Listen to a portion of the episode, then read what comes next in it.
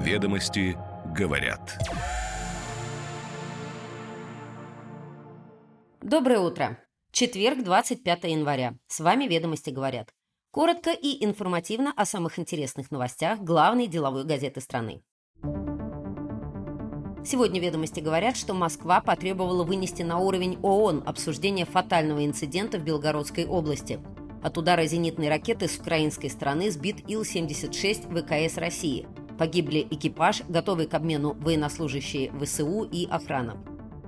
Центробанк намерен в четыре раза повысить денежный порог для получения инвесторам статуса квала в два этапа, начиная с 2025 года. Брокеры в очередной раз раскритиковали инициативу регулятора. Каковы их аргументы?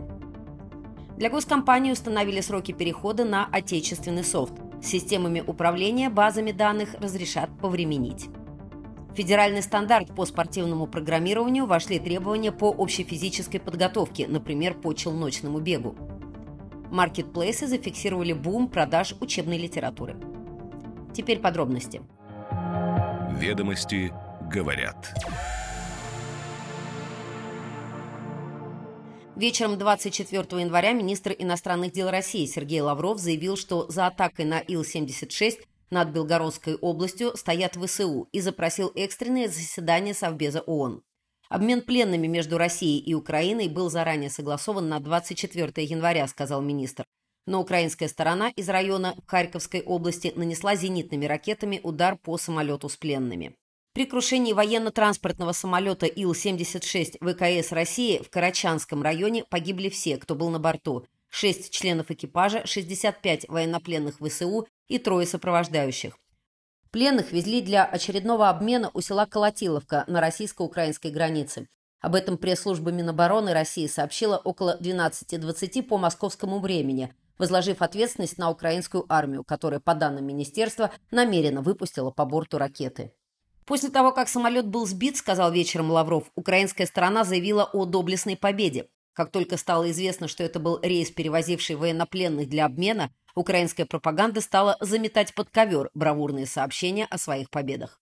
Минобороны и МИД России назвали инцидент терактом, совершенным с целью обвинить Россию в уничтожении украинских военных.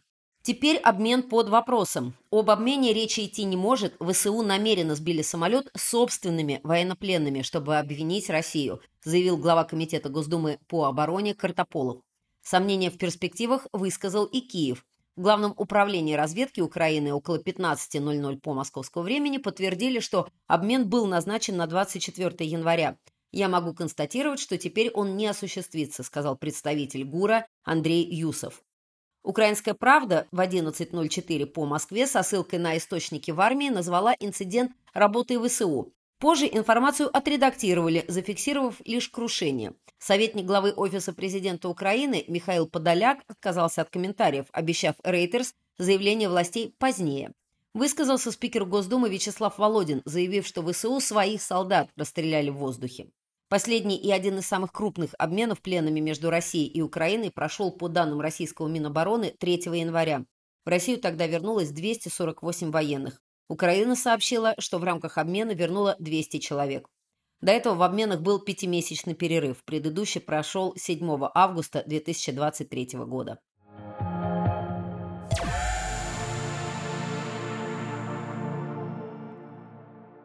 Банк России определился со сроками поэтапного повышения имущественного ценза для получения статуса квалифицированного инвестора.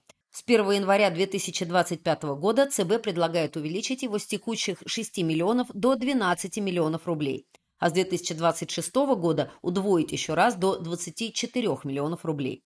Это следует из проекта указания на сайте регулятора. ЦБ называет две причины повышения имущественных требований. Их размер надо привести в соответствие с накопленной инфляцией со дня принятия первоначальной версии указания в 2015 году. Также Банк России хочет минимизировать практику формального признания граждан квалами, когда не учитывается действительное понимание ими структуры сложных финансовых продуктов и рисков, связанных с инвестициями. Центробанк также предлагает дать право признавать инвесторов квалами операторам инвестиционных платформ, платформам по выпуску и обмену цифровых финансовых активов. Сейчас признание лица по его заявлению квалифицированным инвесторам осуществляется брокерами, управляющими, форекс-дилерами, управляющими компаниями паевого инвестиционного фонда. Наконец ноября прошлого года, по данным ЦБ, в России было более 750 тысяч квалифицированных инвесторов. За 11 месяцев их число увеличилось на 25% или на 153 400 лиц. Это минимальный прирост по сравнению с предыдущими двумя годами, когда число квалов выросло в совокупности на 427 тысяч лиц, прокомментировал ведомостям данные представитель Центробанка. Участники фондового рынка уже в 2022 году отнеслись к идее ужесточения требований резко негативно. Изменение критерия с 6 до 12 миллионов рублей сделает невозможным получение статуса в будущем для 42% инвесторов – Повышение до 24 миллионов рублей для 47%, говорят аналитики. Многие эксперты считают предложенную Центробанком реформу Института Квалов несвоевременной и требующей дополнительного осмысления и проработки. Негативных последствий для рынка от реформы Центробанка будет несколько, прогнозируют собеседники ведомостей. Среди краткосрочных – снижение ликвидности, миграция инвесторов в другие юрисдикции и рост премии за риск. Среди среднесрочных – отсутствие активов для привлечения капитала эмитентами и стимулов соблюдать права миноритариев. Среди долгосрочных – низкий размер финансовых активов домохозяйств к ВВП и, как следствие, высокая нагрузка социальных расходов на бюджет. После повышения ценза существенно замедлится темп роста числа новых квалов, получивших свой статус с помощью денежного фактора, предполагают брокеры. Зато это явно позитивно скажется на объеме капитала многих неопытных игроков рынка, ведь инвестор, получивший статус квала только по имущественному цензу, подвержен повышенному риску потерять свои деньги.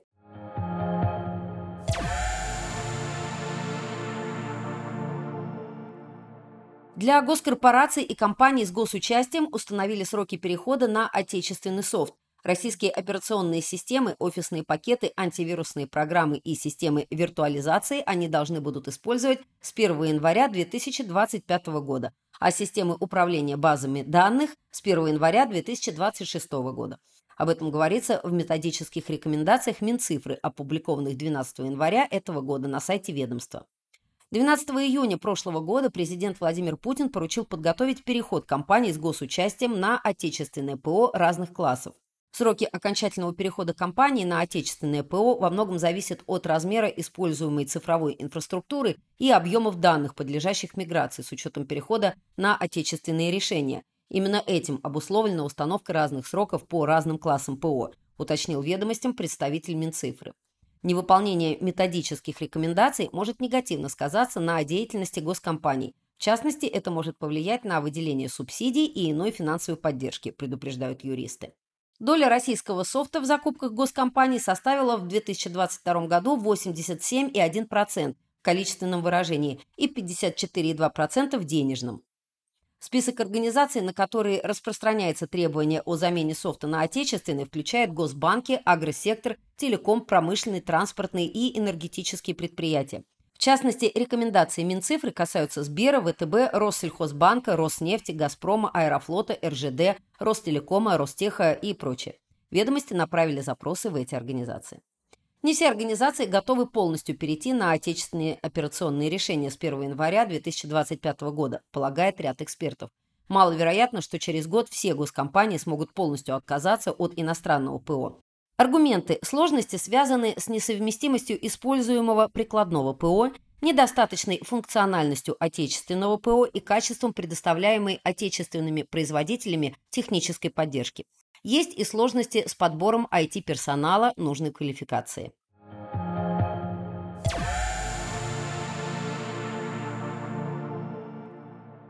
Участникам соревнований по спортивному программированию придется сдавать нормативы по челночному бегу, наклоном из положения стоя на гимнастической скамье и подъемом туловища из положения лежа. Такие показатели Минспорт внес в федеральный стандарт по спортивному программированию. Стандарт уже вступил в силу, подтвердил ведомостям представитель Минспорта. Из IT-показателей в него включен лишь показатель по скорости набора произвольного текста на клавиатуре. Федеральные стандарты спортивной подготовки используются в организациях, реализующих дополнительные образовательные программы спортивной подготовки, например, спортивные школы, спортивные школы Олимпийского резерва, училища Олимпийского резерва. В стандарте по спортивному программированию прописаны нормативы по подготовке в соответствии с возрастной группой и степенью мастерства. В документе выделено пять дисциплин. Например, программирование робототехники, программирование продуктовое, программирование беспилотных авиационных систем. При этом начинать подготовку нужно в 10-12 лет. Для всех дисциплин предусмотрены нормативы по ОФП. Например, для того, чтобы пройти начальный этап подготовки для мальчиков, нужно пробежать 1000 метров за 6,2 минуты, для девочек – 6,5 минут. В раздел специальной физической подготовки отнесена скоростная печать на клавиатуре. За минуту мальчики должны напечатать 180-190 знаков, девочки – 160-170 знаков в зависимости от дисциплин. На втором-третьем году обучения можно получить первый, третий юношеские разряды, а на этапе спортивной подготовки свыше трех лет – второй или третий спортивные разряды. На высшей ступени подготовки можно получить разряд кандидата в мастера спорта по спортивному программированию.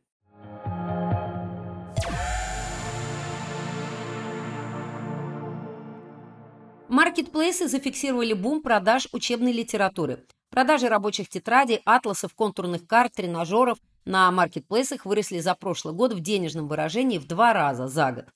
Лидируют материалы для подготовки к ОГЭ, учебники для второго класса, пособия по изучению иностранных языков, издания для дошкольников.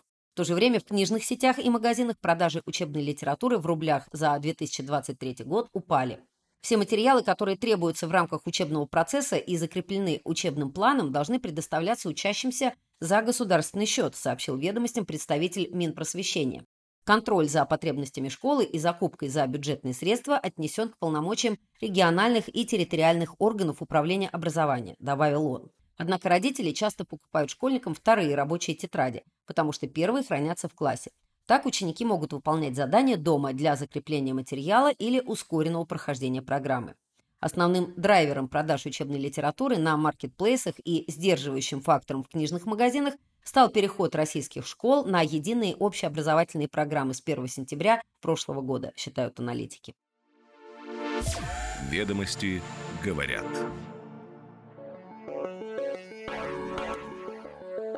С вами «Ведомости говорят». Слушайте нас каждое утро. Будьте первыми в курсе самых интересных деловых новостей.